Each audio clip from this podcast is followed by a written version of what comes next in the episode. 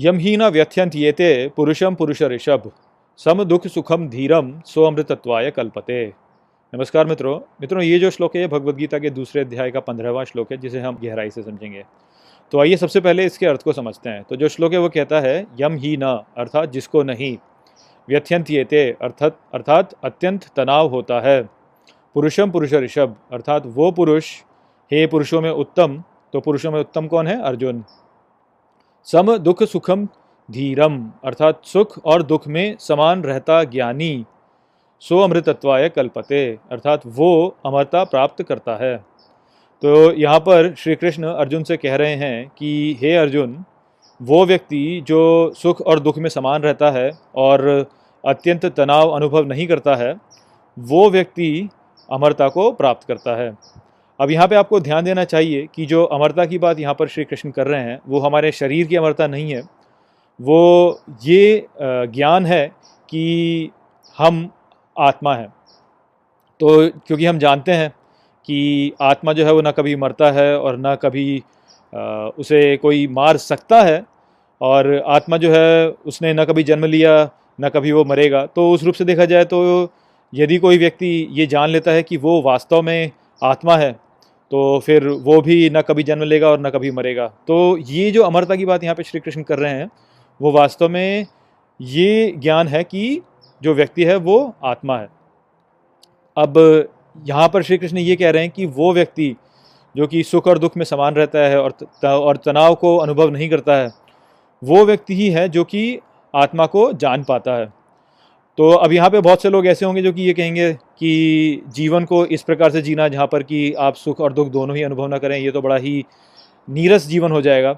ये सुख और दुख ही तो हैं जो कि हमें अपने जीवन में एक रस प्रदान करते हैं। और कुछ स्तर से देखा जाए तो उनकी ये बात सत्य भी है। किंतु हमें ये समझना चाहिए कि ये जो जीवन है वास्तव में, इसमें जो सुख और दुख हमें होते हैं, उनमें जो दुख होता है वो हमें अधिक होता है और सुख जो होता है वो हमें कम होता है। तो जो साइकोलॉजी है साइकोलॉजी में एक टर्म आता है, जिसको कहते हैं नेगेटिविटी बायस जिसमें ये बोला जाता है कि यदि आपको एक दुख वाला कोई अनुभव होता है तो जो उससे पीड़ा आप अनुभव करेंगे, वो कहीं अधिक होती है, तुलना में इसके कि आप कोई सुख देने वाला अनुभव अनुभव करें। तो उदाहरण के लिए जैसे यदि आप पहाड़ों में जाते हैं घूमने फिरने तो वहाँ पर आपको जो सुख वाला अनुभव होगा वो ये होगा कि आपने बड़े सुंदर सुंदर नज़ारे देखे। और मान लीजिए कि वहाँ पे आपका जो है टक्कर हो जाती है किसी एक शेर या भालू से तो वो आपके लिए एक नकारात्मक अनुभव होगा। तो निश्चित सी बात है कि वो जो नज़ारे आपने देखे, वो आपके साथ में लंबे समय तक नहीं रहेंगे। वो आप, हो सकता है कि भूल जाएँ। किंतु जो आपका शेर से या किसी भालू से टकराव होगा, वो जो आपने अनुभव किया, वो आपके साथ में बहुत लंबे समय तक रहेगा। क्योंकि वो जो नकारात्मक भावना जो आपके मन में उत्पन्न हुई, वो कहीं अधिक कहीं अधिक बलशाली थी, जिस कारण से ऐसा होता है। या एक और उदाहरण मैं आपको दूँ तो जैसे यदि मान लीजिए कि आपको कोई जो है एक रुपया देता है तो आप निश्चित ही खुश होंगे कि भाई मेरे को एक रुपया मिला। किंतु ऐसा हो कि कोई आपको दस रुपये दे और आपसे नौ रुपये वापस ले ले तो उस स्थिति में भी आपको एक रुपया मिला। किंतु वहाँ पर ऐसा होगा, आपके कोई पहले आप दस रुपये जो मिलने का जो सुख होगा, उसको अनुभव करेंगे और उसके पश्चात जो आपके नौ रुपये गए, आप उसका जो दुख होगा, उसको अनुभव करेंगे। तो ये जो नौ रुपये के जाने का दुख होगा, वो आपके जो पूरे दस रुपये को प्राप्त होने वाले थे, उनको, उससे आने वाले सुख को इतना कम कर देगा वास्तव में कि आपको जो एक रुपया मिला, उसमें आपको उतना सुख नहीं होगा इस स्थिति में। बल्कि जब आपको केवल एक रुपया दिया गया था, तब आपको कहीं अधिक सुख अनुभव होगा। तो यहाँ पे भी हमें स्पष्ट रूप से पता चलता है कि जो हमारे मन में जो नकारात्मक भाव आते हैं, वो उनको हम कहीं अधिक तीव्रता के साथ में या बल के साथ में अनुभव करते हैं। जबकि जो सकारात्मक भाव हमारे मन में आते हैं, उनको हम अनुभव तो करते हैं, किंतु उतनी शक्ति के साथ में अनुभव नहीं करते। तो यही नेगेटिविटी बायस है। और यदि नेगेटिविटी बायस है तो इसका अर्थ ये कि यदि हमारे जीवन में हम सुख और दुख दोनों अनुभव कर रहे हैं तो हम जो सुख से मिलने वाला सुख है, उसे कम अनुभव करेंगे और जो दुख से मिलने वाला दुख है, उसे अधिक अनुभव करेंगे। अर्थात हमारे जीवन में हम दुख अधिक अनुभव करेंगे और सुख कम अनुभव करेंगे। तो इसीलिए कहा जाता है कि इस जीवन में यदि कोई व्यक्ति सुख और दुख में समान रूप से रहता है तो वो वास्तव में एक शांत जीवन अनुभव करेगा और उसको जीवन में दुख भी कम होगा। बल्कि जबकि वो व्यक्ति जो कि सुख और दुख दोनों को ही अनुभव करता है, तनाव लेता है, वो व्यक्ति जो है वो जीवन के उतार चढ़ाव में फंस जाएगा और जब वो जीवन के उतार चढ़ाव में फंस जाएगा तो उसका जो मन है वो कभी भी शांत नहीं हो पाएगा। तो जब हमारा मन शांत नहीं हो पाता है, जब वो इस संसार में फंसा रहता है तो निश्चित ही हम जो ऊँची सच्चाई है जो कि आत्मा की सच्चाई है, उस तक नहीं पहुँच पाते हैं और केवल अपने इस छोटे मोटे जीवन की छोटी मोटी बातों में ही फंसे रह जाते हैं। यदि आपको जीवन में जो सत्य है, उसको जानना है तो आपके भीतर वो धैर्य होना चाहिए कि आप सुख और दुख दोनों को ही ऐसे अनुभव करें कि वो आपको प्रभावित न कर सकें। तो इसीलिए यहाँ पे श्री कृष्ण कह रहे हैं कि वो व्यक्ति जो कि सुख और दुख में समान रूप से रहता है, वही अमृतत्व को प्राप्त करता है। ना सतो विद्यते भावो, ना भावो विद्यते सतह उभयोरपि दृष्टो अंतस्त्वनयोस्तत्वदर्शी भी मित्रों, ये जो श्लोक है, ये भगवत गीता के दूसरे अध्याय का सोलहवां श्लोक है, जिसे हम अच्छे से समझेंगे। तो आइए सबसे पहले इसके अर्थ को समझते हैं। तो जो श्लोक है, वो कहता है, ना सतो विद्यते भावो अर्थात, न असत विद्यमान है ना भावो विद्यते सतह अर्थात, न सत नहीं विद्यमान है उभयोरपि अर्थात, दोनों को ही दृष्टो अंतस्त्वनयो अर्थात देखता है और समझता है, तत्वदर्शी भी, अर्थात तत्वों का ज्ञानी। तो पिछले श्लोक में श्री कृष्ण बोले कि वो व्यक्ति जो कि दुख और सुख दोनों में ही समान रूप से रहता है और चिंता नहीं करता है, वही व्यक्ति अमृतत्व को प्राप्त करता है। तो वो जो विचार है, वो हमें बताने में तो ठीक लगता है, किंतु उसको वास्तव में कर पाना हमारे लिए बहुत ही कठिन होता है। किसी भी व्यक्ति के लिए सुख और दुख के जो दो भाव होते हैं, उन दोनों में एक ही समान रहना बहुत ही कठिन होता है। तो उसी को प्राप्त करने के लिए यहाँ पर श्री कृष्ण समझा रहे हैं कि जो ज्ञानी व्यक्ति होते हैं, वो वास्तव में ये समझते हैं कि क्या वास्तव में है और क्या नहीं है। और जो ज्ञानी व्यक्ति होते हैं, वो इन दोनों को ही समझकर, तत्वों का ज्ञान करके ही जो है, एक शांत मन प्राप्त करते हैं। तो जो हमारा ये जीवन है, इसमें हम इस संसार में जी रहे हैं और हम इस संसार में ऐसे खो गए हैं वास्तव में कि हम ये भूल जाते हैं कि क्या वास्तव में सत्य है और क्या असत्य है। अर्थात क्या ऐसा है जो कि सभी समय पर है और जो कि वास्तव में है और क्या ऐसा है जिसमें कि परिवर्तन होता रहता है और जो कि अस्थाई है। तो क्योंकि हम इस जीवन में जी रहे हैं और इस संसार के साथ में जुड़े हुए हैं तो हम अपने कार्यों में जो हमारे जीवन के जो भी कार्य होते हैं, उनमें ऐसे खो जाते हैं कि हमें लगता है कि जो अभी चल रहा है, वही सदा के लिए चलता रहेगा। यही कारण है कि हम सभी अपना जीवन ऐसे जीते हैं, जैसे कि हम कभी भी मरने वाले नहीं हैं, जबकि वास्तव में हम सभी की मृत्यु निश्चित है। तो ये इसी कारण से होता है क्योंकि हम इस संसार में जो ये संसार है, उससे ऐसे जुड़े हुए हैं कि हम भूल जाते हैं। यही कारण है कि जब हम सुखी होते हैं तो हमें लगता है कि जो सुख हमें मिल रहा है ये सदा के लिए ही रहेगा। और हम जब दुखी होते हैं तो हमें ये लगता है कि ये जो दुख है ये सदा के लिए ही रहेगा। यदि हमारे जीवन में सब कुछ अच्छा चल रहा है तो हमें लगता है कि सब कुछ अच्छा ही चलता रहेगा। इसके चलते हम कई बार जो है बहुत घमंड करने लगते हैं। हमारे भीतर एक ऐसी भावना उत्पन्न होती है कि हम आ, हमें कोई जीतने से तो हम अविजयी हैं। इस प्रकार की भावना हमारे मन में उत्पन्न उत्पन्न हो जाती है। वहीं पे यदि हम जीवन में हार जाएँ या हमारे जीवन में चीज़ें ठीक से नहीं चल रही हैं तो उस स्थिति में हमें ऐसा लगता है कि बस हम तो सारे जीवन ऐसे ही करते रहेंगे।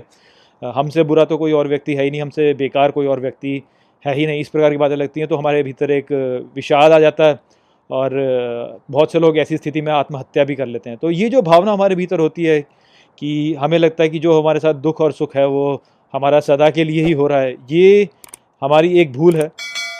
जो ज्ञानी लोग होते हैं वो ये समझते हैं कि वास्तव में सुख और दुख जो है ये दोनों ही अस्थाई हैं, ये आते हैं और ये चले जाते हैं। और जैसे कि पिछले श्लोक में मैंने आपको समझाया ही है कि सुख जो है वो वास्तव में दुख का अभाव है और जो दुख है वो वास्तव में सुख का अभाव है। तो ये जो चक्र है, ये ऐसे ही चलते रहता है और जब तक हम इस संसार में हैं, इस भौतिक जगत से जुड़े हुए हैं, तब तक सुख और दुख तो हमें मिलते ही रहेंगे। तो इनको स्थायी समझने की जो भूल हम लोग करते हैं वही कारण है कि हमारे भीतर इस प्रकार की समस्याएँ उत्पन्न होती हैं, जहाँ पर कि हमें समझ में नहीं आता है कि हमें क्या करना चाहिए और क्या नहीं करना चाहिए। वहीं पर जो वास्तविकता में स्थायी है, जो कि हमारा अस्तित्व है, उसको हम सोचते हैं कि ये स्थायी नहीं है और इस कारण से हमारे भीतर और दूसरे समस्याएँ उत्पन्न होती हैं। तो ये जो हमारी उल्टी सोच है, यही कारण है हमारे जीवन में दुखों का। इसको यदि कोई व्यक्ति समझ ले तो वो सुख और दुख दोनों ही स्थितियों में समान रूप से रहेगा। और आप ये भी समझिए कि बहुत से ऐसे मज़हब या धर्म हैं जो कि वास्तव में हमें बहुत ही उल्टी बातें सिखाते हैं। तो जैसे आपको बोला जाता है कि नर्क और स्वर्ग होते हैं और फिर कई जो मान्यताएँ उनमें तो ये बोला जाता है कि नर्क और स्वर्ग होते हैं, वो सदा के लिए होते हैं।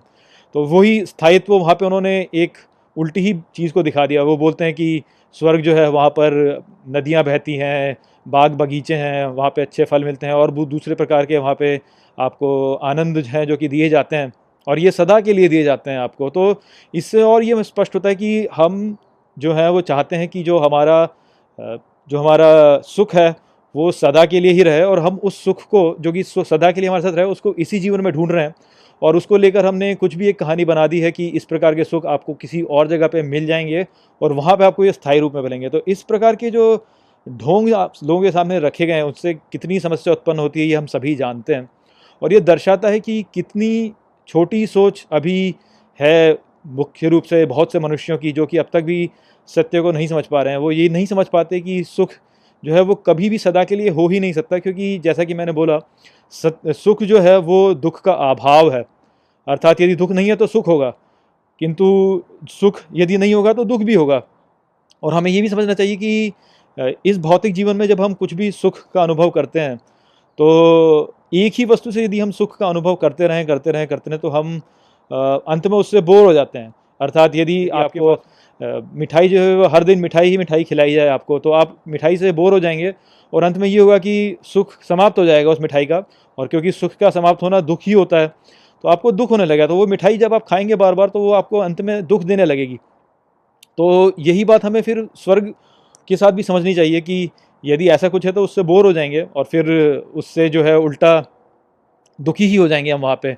ठीक इसी प्रकार से जो दुख है उसके साथ भी ये कि जब दुख समाप्त होता है तो वही सुख है वास्तव में। तो यदि आप देखिए कि किसी दरिद्र व्यक्ति को जिसके पास कुछ भी नहीं है उसको यदि आप सौ रुपये भी देते हैं तो वो इतना खुश होगा उससे कि आ, किसी आ, किसी ऐसे व्यक्ति को जिसके पास बहुत धन है उसको आप अधिक पैसा दे दे तो उसको उतना प्रभाव नहीं पड़ेगा। तो ये भी एक बात होती है कि दुख भी होता है, जो भी उसका भी एक स्तर होता है, और यदि दुख का अभाव हो तो वो वही आपको सुख देता है। तो इसलिए सुख और दुख वास्तव में कभी भी सदा के लिए नहीं है।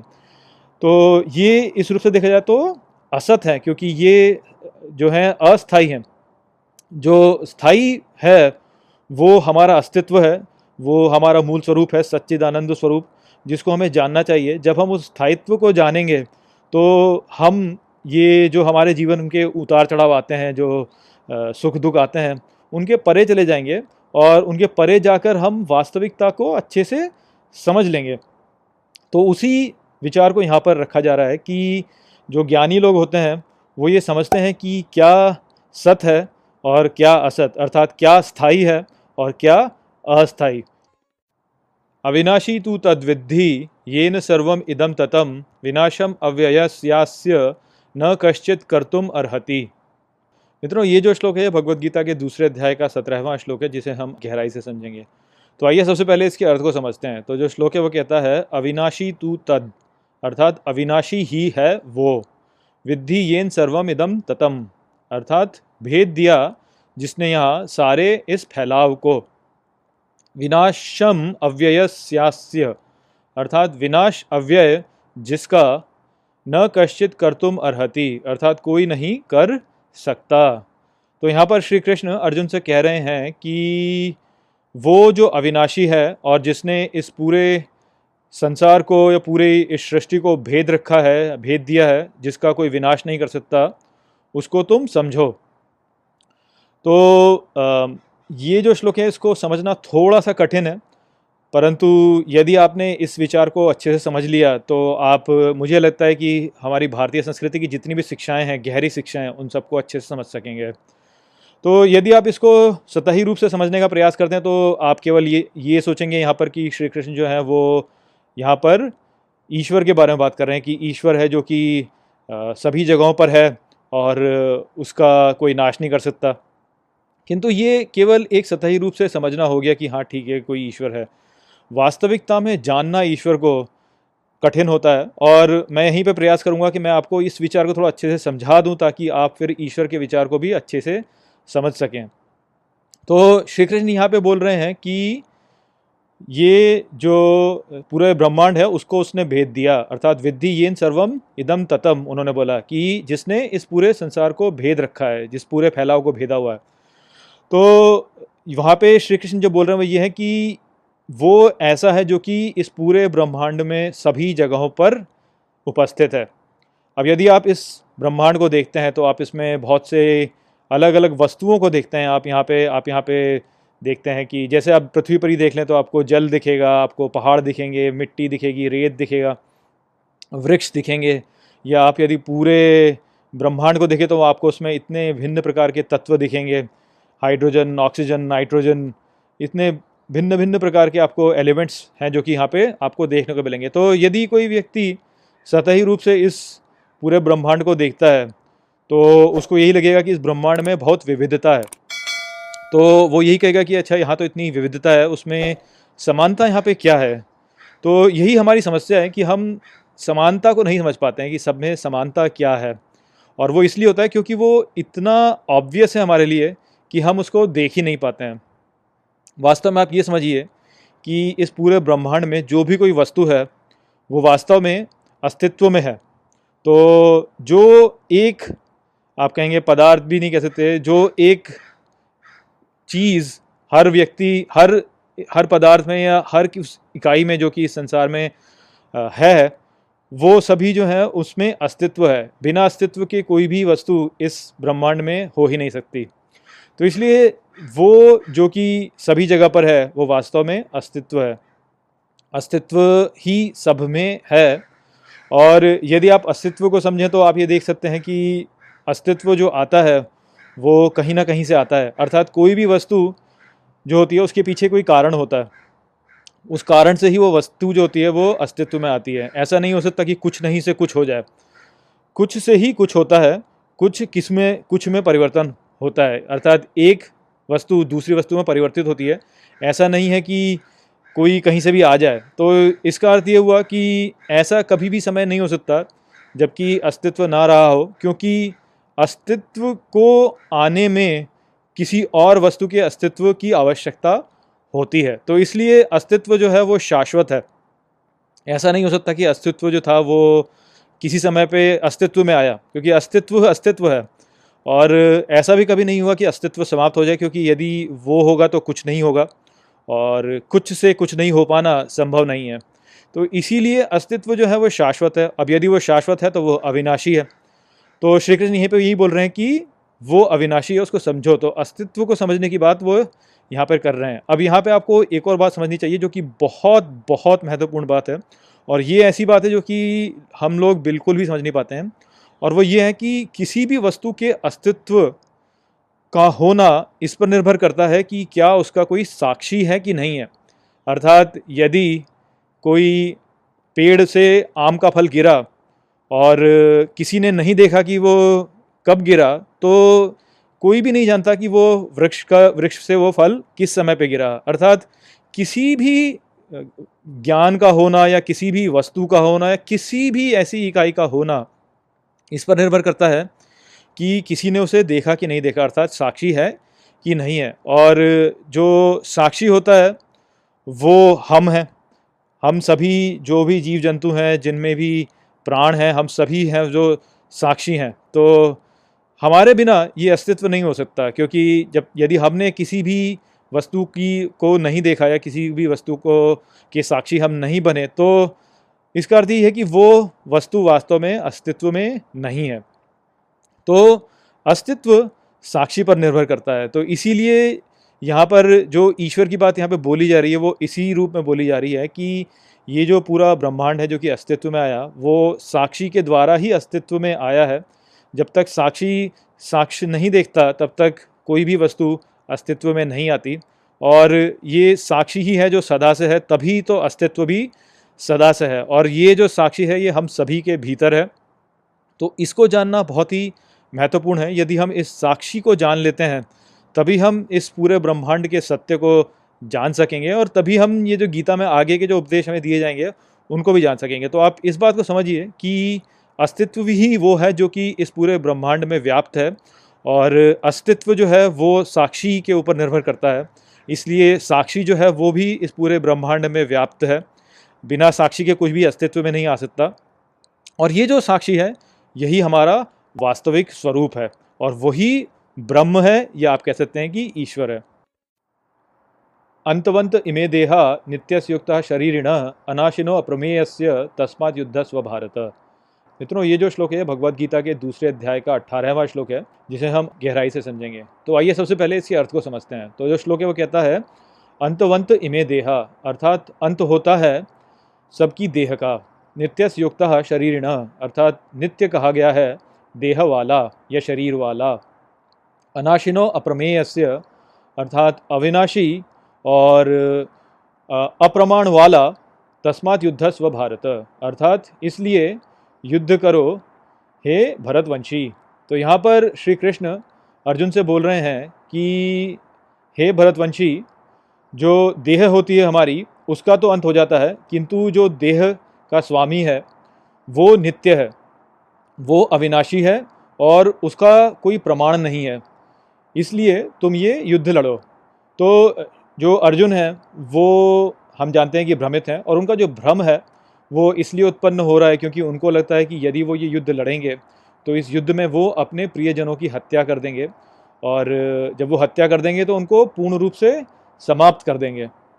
ये जो भ्रम है, ये केवल अर्जुन का ही नहीं है। वास्तव में इस संसार में रह रहे निन्यानवे प्रतिशत जो लोग हैं, उनका यही मानना होता है कि हम अपना शरीर हैं और यदि हमारा शरीर नष्ट हो जाएगा तो हम भी नष्ट हो जाएँगे। ये जो भ्रम हमारा है, इस भ्रम से बहुत सारी समस्याएँ उत्पन्न होती हैं, जहाँ की लोगों के मन में बहुत सारी एंग्जाइटी उत्पन्न होती है, उनको लगता है कि उनके पास केवल ये एक जीवन है। इस जीवन में उनको सब कुछ प्राप्त करना है। इस जीवन में सारे सुख उनको भोगने हैं और इस जीवन में उनको कोई कष्ट नहीं झेलना चाहिए।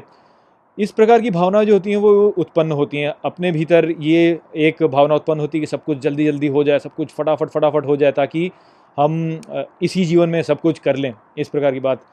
हम जो हैं, वो चाहते हैं कि हम असीमित हो जाएँ। और ये शरीर जो है वो सीमित है। और न केवल शरीर सीमित है, बल्कि हमें ये भी लगता है कि हमारे पास जो समय है, वो भी सीमित है। अब इस सीमित समय में असीमित हो जाना, वो तो संभव ही नहीं है।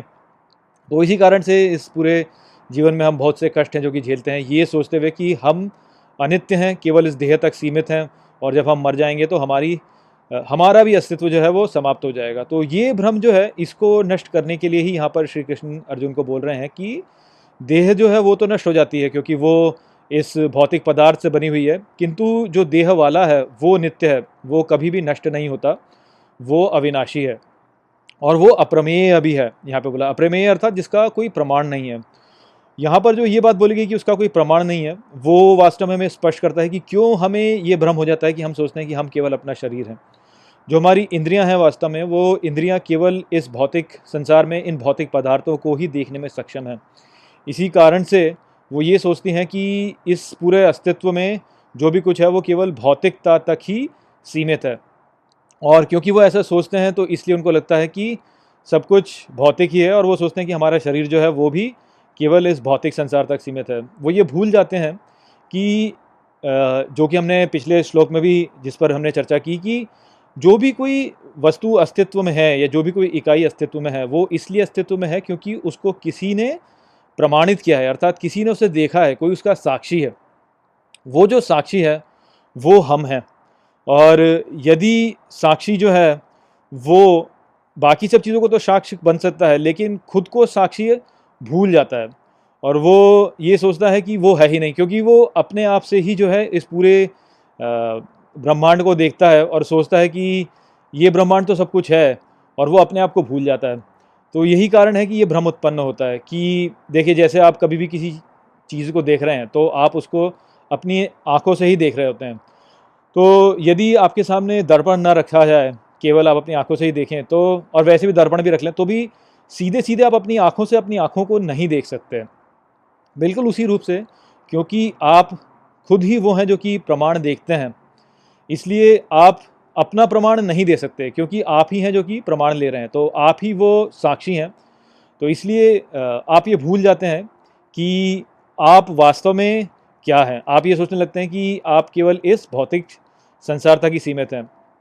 तो ये जो भ्रम हमारे भीतर उत्पन्न होता है, जहाँ कि हम स्वयं को भूल जाते हैं, अपने स्वरूप को ही भूल जाते हैं, उसी कारण से हम ये सोचने लगते हैं। तो इसीलिए यहाँ पे श्री कृष्ण ने बोला कि अप्रमेय कि वो ऐसा है जिसका कि कोई प्रमाण नहीं दिया जा सकता, क्योंकि वही है जो कि प्रमाण लेता है। और ये जो अस्तित्व है, ये नित्य है। ये हम पिछले वीडियो में बात कर चुके हैं। और, क्योंकि वो नित्य है और वो उसका नित्य होना है, उसका इस अस्तित्व को साक्षी देना ही जो है, वो साक्षी है तो साक्षी भी जो है, वो भी नित्य है। तो इसलिए हम भी नित्य हैं। तो यहाँ पे यही बात है जो कि श्री कृष्ण यहाँ पे बोल रहे हैं कि देह का अंत होता है, किंतु जो देह वाला है, उसका अंत नहीं होता। इसलिए तुम ये चिंता मत करो कि यदि तुम युद्ध करोगे तो तुम उसमें जो है, अपने प्रियजनों की हत्या कर दोगे। ये बात जो है अगले श्लोक में श्री कृष्ण समझाने वाले हैं अर्जुन को। तो अर्जुन को जो है ये सोचना चाहिए कि यदि वो हत्या करेंगे तो वो केवल देह की हत्या कर रहे हैं। वो जो देह वाला है उसकी हत्या नहीं कर रहे हैं। य एनम वेत्ति हंतारम यश्चैनम मन्यते हतम उभव तो न विजानीतो नायम हंती न हन्यते। मित्रों, ये जो श्लोक है, भगवद गीता के दूसरे अध्याय का उन्नीसवा श्लोक है, जिसे हम गहराई से समझेंगे। तो आइए सबसे पहले इसके अर्थ को समझते हैं। तो जो श्लोक है, वो कहता है यह एनम वेत्ती हंतारम। अर्थात, जो ये जानता है कि हत्यारा है यश्चैनम मन्यते हतम। अर्थात, और जो ये मानता है कि हत्या हुई है उभव तो अर्थात, उन दोनों न विजानी तो अर्थात, को ज्ञान नहीं है, नायम हंती न हन्यते। अर्थात न कोई हत्या करता है और न किसी की हत्या होती है। तो यहाँ पर श्री कृष्ण अर्जुन को बोल रहे हैं कि यदि तुम ये सोचते हो कि कोई हत्यारा है और यदि तुम ये सोचते हो कि किसी की हत्या हुई है तो उन दोनों ही स्थितियों में तुम जो स्थिति है उसको ठीक से समझ नहीं पाए। ना ही तो कोई हत्यारा होता है और ना ही किसी की हत्या होती है। तो जो पिछले कुछ श्लोक हैं, वहाँ पर श्री कृष्ण जो है, वो अर्जुन को धीरे धीरे ये बता रहे हैं कि हम कभी भी मरते नहीं हैं और हमारा कभी जन्म नहीं होता। हम शाश्वत हैं, सदा से हैं और हम वास्तव में वो अनुभव करता है जो कि हर किसी के भीतर है, जो कि समान है और उसी को आत्मा कहा गया है। तो अब ये हम जानते हैं कि आत्मा जो है वो ना कभी जन्म लेता है और ना ही कभी वो मरता है। तो यदि ऐसा है कि वो ना कभी जन्म लेता है और ना कभी मरता है तो उसकी कभी हत्या हो ही नहीं सकती और यदि उसकी हत्या नहीं हो सकती तो फिर उसका कोई हत्यारा भी नहीं हो सकता। तो इसलिए श्री कृष्ण यहाँ पर अर्जुन को बोल रहे हैं कि ना तो कोई हत्यारा होता है और ना ही किसी की हत्या होती है। तो ये जो विचार है, ये मैंने जो कठोपनिषद मेरा वीडियो है, उसमें भी ये जो श्लोक है, ये आया है वहाँ पे तो वहाँ पे भी मैंने इस पर एक व्याख्या दी हुई है। तो उसको भी आप देख सकते हैं। विचार इस रूप से यदि देखा जाए तो क्योंकि कठोपनिषद में भी दिया गया है और यहाँ पर भी दिया गया है तो स्पष्ट रूप से समझ में आता है कि ये जो विचार है, ये हमारी सभ्यता में एक बहुत ही गहरा विचार है जो कि बार बार बताया गया है।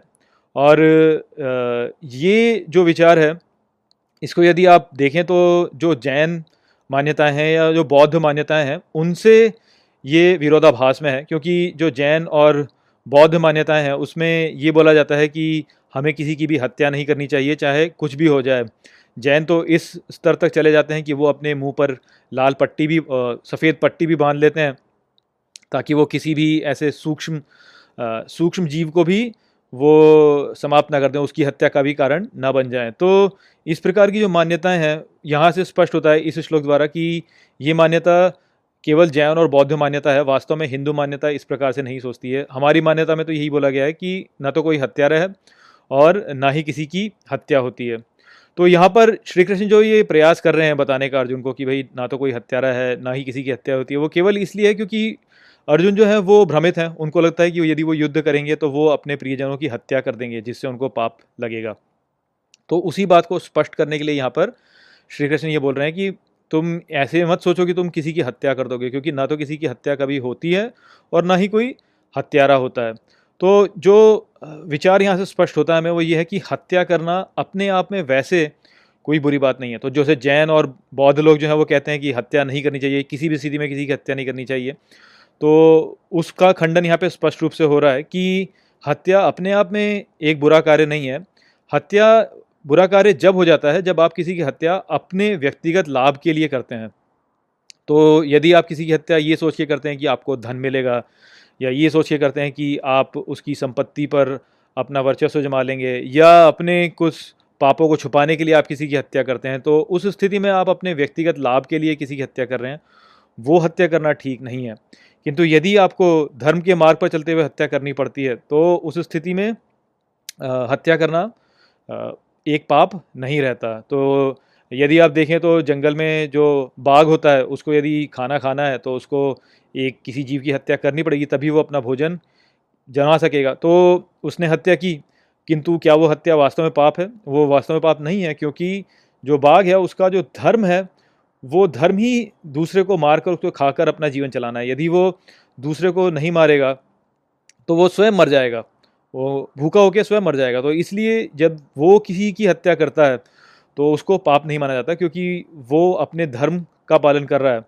ठीक उसी रूप से यदि कोई योद्धा है जो कि सीमा पर खड़ा हुआ है और जो शत्रु है वो सीमा पर हमला करते हैं तो वो योद्धा यदि उस शत्रु को मारता है तो उसको उस स्थिति में कोई पाप नहीं लगेगा क्योंकि वो अपना धर्म कर रहा है, वो अपने धर्म का पालन कर रहा है। उसके धर्म, उसका धर्म यही है कि उसको उसको अपने देश की रक्षा करनी है।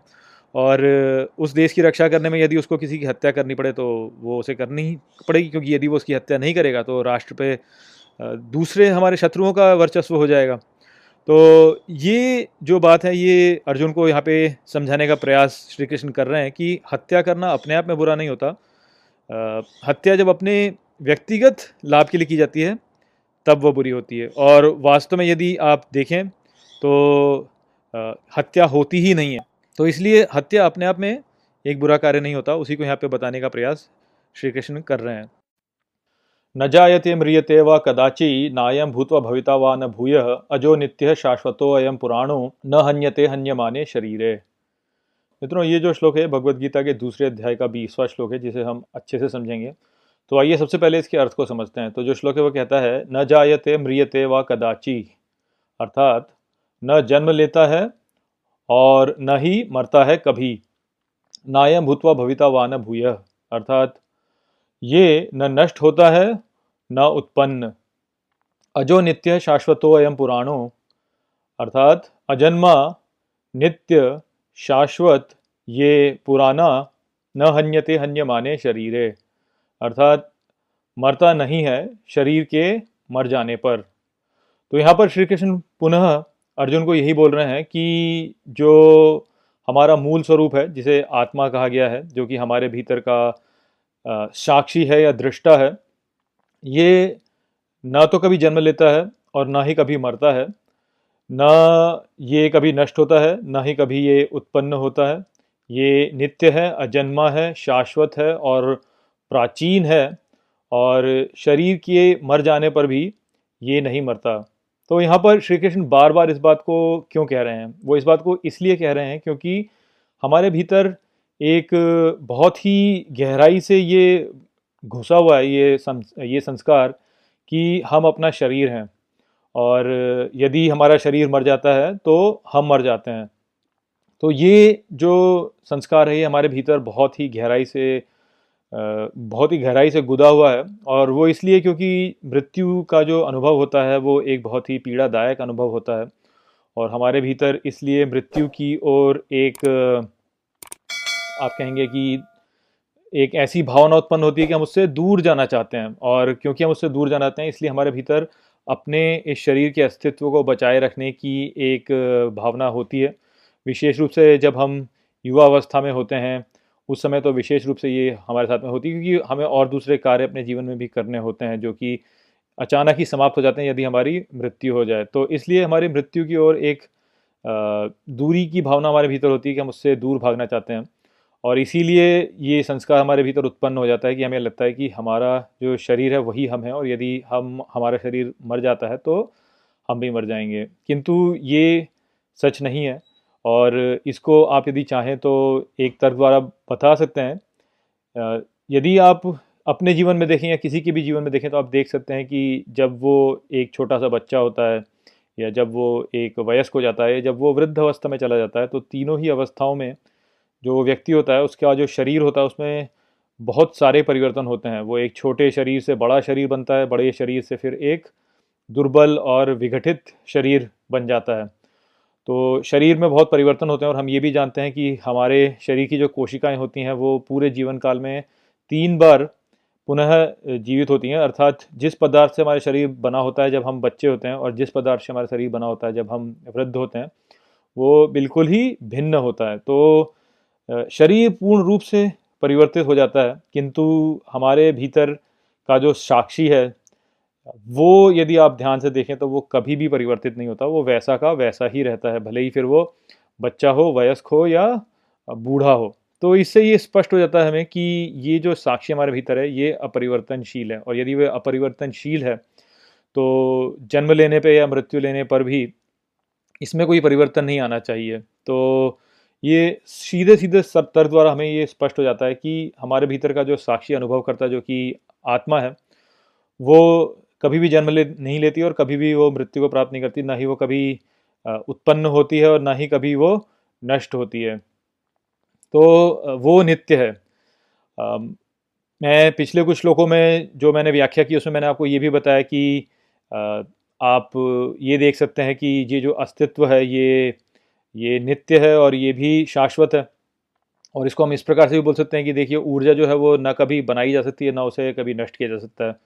और यदि ऊर्जा को न कब, न कभी बनाया जा सकता है न कभी नष्ट किया जा सकता है इसका अर्थ ये हुआ कि कुछ ना कुछ अस्तित्व में सदा ही है। और यदि कुछ ना कुछ अस्तित्व में सदा ही है तो जो अस्तित्व है वो सदा के लिए है। और क्वांटम मैकेनिक्स के कुछ प्रयोग हैं जिन्होंने हमें ये स्पष्ट किया है कि कोई भी घटना केवल तब होती है जब कोई उसका साक्षी हो। यदि उसका साक्षी नहीं होता तो कोई घटना घटित नहीं होती। और घटना जो होती है, वो होती है अस्तित्व में ही घटित। तो अस्तित्व जो है, वो वास्तव में किसी भी वस्तु का अस्तित्व जो होता है, वो किसी न किसी घटना या किसी न किसी प्रक्रिया द्वारा होता है।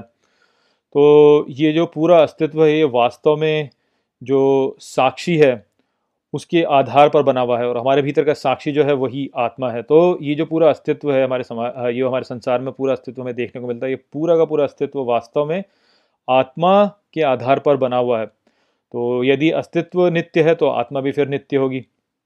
तो इन दोनों ही द्वारा, इन दोनों ही तर्कों द्वारा हम ये स्पष्ट रूप से समझ सकते हैं कि आत्मा जो है, वो नित्य है। और यदि हमारा शरीर नष्ट हो जाता है तो इसका अर्थ ये नहीं है कि आत्मा भी नष्ट हो जाएगी। आत्मा शाश्वत है और एक नया शरीर धारण कर लेगी।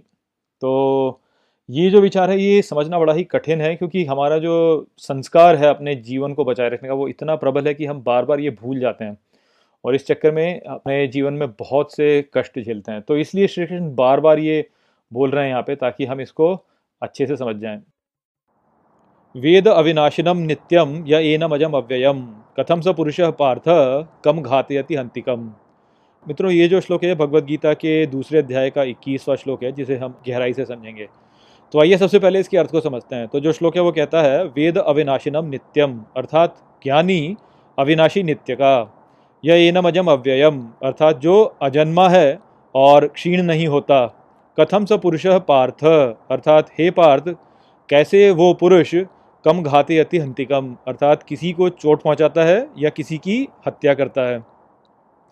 तो यहाँ पर श्री कृष्ण अर्जुन से कह रहे हैं कि, हे पार्थ, वो व्यक्ति जो नित्य और अविनाशी उसके भीतर उसको जानता है, जो कभी क्षीण नहीं होता और जो कभी जन्मा नहीं है, वो व्यक्ति कैसे किसी को चोट पहुँचा सकता है, कैसे किसी की हत्या कर सकता है?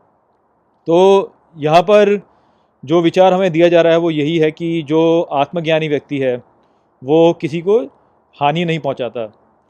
भले ही हमें ऐसा लगे, भले ही हमें ऐसा लगे कि वो व्यक्ति हानि पहुँचा रहा है तो इस बात को हमें ध्यान देना चाहिए। तो ऐसा क्यों होता है? हम वास्तव में भ्रमित हैं और ये सोचते हैं कि हमारा शरीर ही हम है और यदि हमारा शरीर नष्ट हो जाएगा तो हम भी नष्ट हो जाएँगे। ये जो भ्रम है, ये एक ऐसा भ्रम है जो कि हमारे संस्कारों द्वारा हमारे भीतर आया है।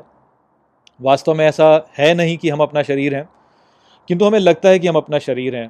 अब क्योंकि हमारा शरीर जो है वो सीमित है और उसमें उतनी शक्ति भी नहीं है और साथ में वो केवल एक सीमित समय तक रहता है, सौ वर्षों तक लगभग तो इसलिए हमें ये लगता है कि हम सीमित हैं। किंतु जो हमारा व्यवहार है या हमारा जो हमारा जो चरित्र है जो हमारी जो, हमारे जो गुण हैं, वो वास्तव में अनंत वाले हैं। क्योंकि हमारे भीतर अनंत क्षमताएँ हैं, हमारे भीतर अनंत ज्ञान प्राप्त करने की एक क्षमता है। तो क्योंकि हमारा जो चरित्र है, वो अनंत है, जबकि हमें लगता ऐसा है कि हमारा शरीर जो है, वो सीमित है तो इस कारण से हमारे मन में एक विरोध की भावना उत्पन्न होती है। और हम अपने जीवन में इधर उधर भागते रहते हैं अनंत हो जाने के लिए। यही कारण है कि हम बहुत सारा धन इकट्ठा करने का प्रयास करते हैं, बहुत सारी शक्ति इकट्ठी करने का प्रयास करते हैं और ये सोचते हैं कि हम इस पूरे संसार पर अपना वर्चस्व जमा लें, क्योंकि जो हमारा असीमित वाला भाव है हमारे भीतर, उसको हम प्राप्त कर लेना चाहते हैं। किंतु क्योंकि हमारा शरीर जो है वो असीमित नहीं है, वो सीमित है, इस कारण से यदि हम बाहरी संसार पर अपना प्रभुत्व प्राप्त करने में जाएँ और सोचें कि ये हमें असीमितता प्रदान करेगा तो वो कभी होता नहीं है। इसीलिए ये कहा जाता है कि ये जो संसार है, वास्तव में एक काल चक्र आप कहेंगे ऐसा है जो कि जिसमें कि आदमी पिसता ही रहता है पूरे समय। क्योंकि इस संसार में ऐसे कोई व्यक्ति प्राप्त नहीं कर सकता। यदि आपको असीमितता प्राप्त करनी है तो आपको वो आत्मज्ञान से ही प्राप्त होगी। और आत्मज्ञान प्राप्त करने के लिए आपको अपनी जो आपका अहंकार है उसको नष्ट करना होता है। जब आप अपना अहंकार नष्ट करेंगे तो आपका आपकी जो आपके शरीर के साथ पहचान है, वो समाप्त होगी। जब वो समाप्त होगी, तब आप जानेंगे कि आप वास्तव में आत्मा हैं, जो कि आपके भीतर एक दिव्यता है। ये असीमित है और इसने कभी जन्म नहीं लिया, ना ही ये कभी मरती है और इसको कोई नष्ट नहीं कर सकता। तो जब व्यक्ति का अहंकार समाप्त होता है और वो ये जान लेता है कि वो आत्मा है तब वो जो भी कार्य करता है, वो कार्य उसके उसके निहित स्वार्थ की से प्रेरित नहीं होते हैं। जब तक हम ये सोचते हैं कि हम अपना शरीर हैं, तब तक हमारा अहंकार होता है और हम जो भी कार्य करते हैं, वो अपने अहंकार को बढ़ाने के लिए करते हैं। तो इसलिए जो है हमारा निहित स्वार्थ सामने आ जाता है, किंतु जब हमारा अहंकार नष्ट हो जाता है, तब वो निहित स्वार्थ जो होता है, वो भी नष्ट हो जाता है, क्योंकि अहंकार ही नहीं है। और उस समय हम जो कार्य करते हैं, वो सारे कार्य जो होते हैं, वो आत्मा से प्रेरित होते हैं, या वो कह सकते हैं कि हमारे भीतर का जो दिव्यत्व है, उससे प्रेरित होते हैं। तो वो जो कार्य होते हैं, वो एक रूप से देखा जाए तो ईश्वर वाले ही कार्य होते हैं। अर्थात हम ईश्वर का, की ही इच्छा को जो है, इस संसार में पूरा करने लगते हैं। तो यदि वैसी स्थिति होती है तो हम ये जानते ही हैं कि ईश्वर जो है, वो कल्याणकारी ही होता है तो वो हर किसी का कल्याण ही करता है। भले ही वो अच्छा पुरुष हो, भले ही वो बुरा पुरुष हो। जैसे आप ये सोच सकते हैं जैसे हमारे माता पिता हैं तो हमारे माता पिता जो हैं, वो यदि हम अच्छा काम करते हैं तो हमें पुरस्कार देते हैं और यदि हम बुरा कार्य करते हैं तो हमें डांटते हैं। तो जब हमें पुरस्कार देते हैं तो हमें लग सकता है कि ये अच्छा कार्य कर रहे हैं और वो अच्छा कार्य होता भी है, क्योंकि हमने अच्छा कार्य किया।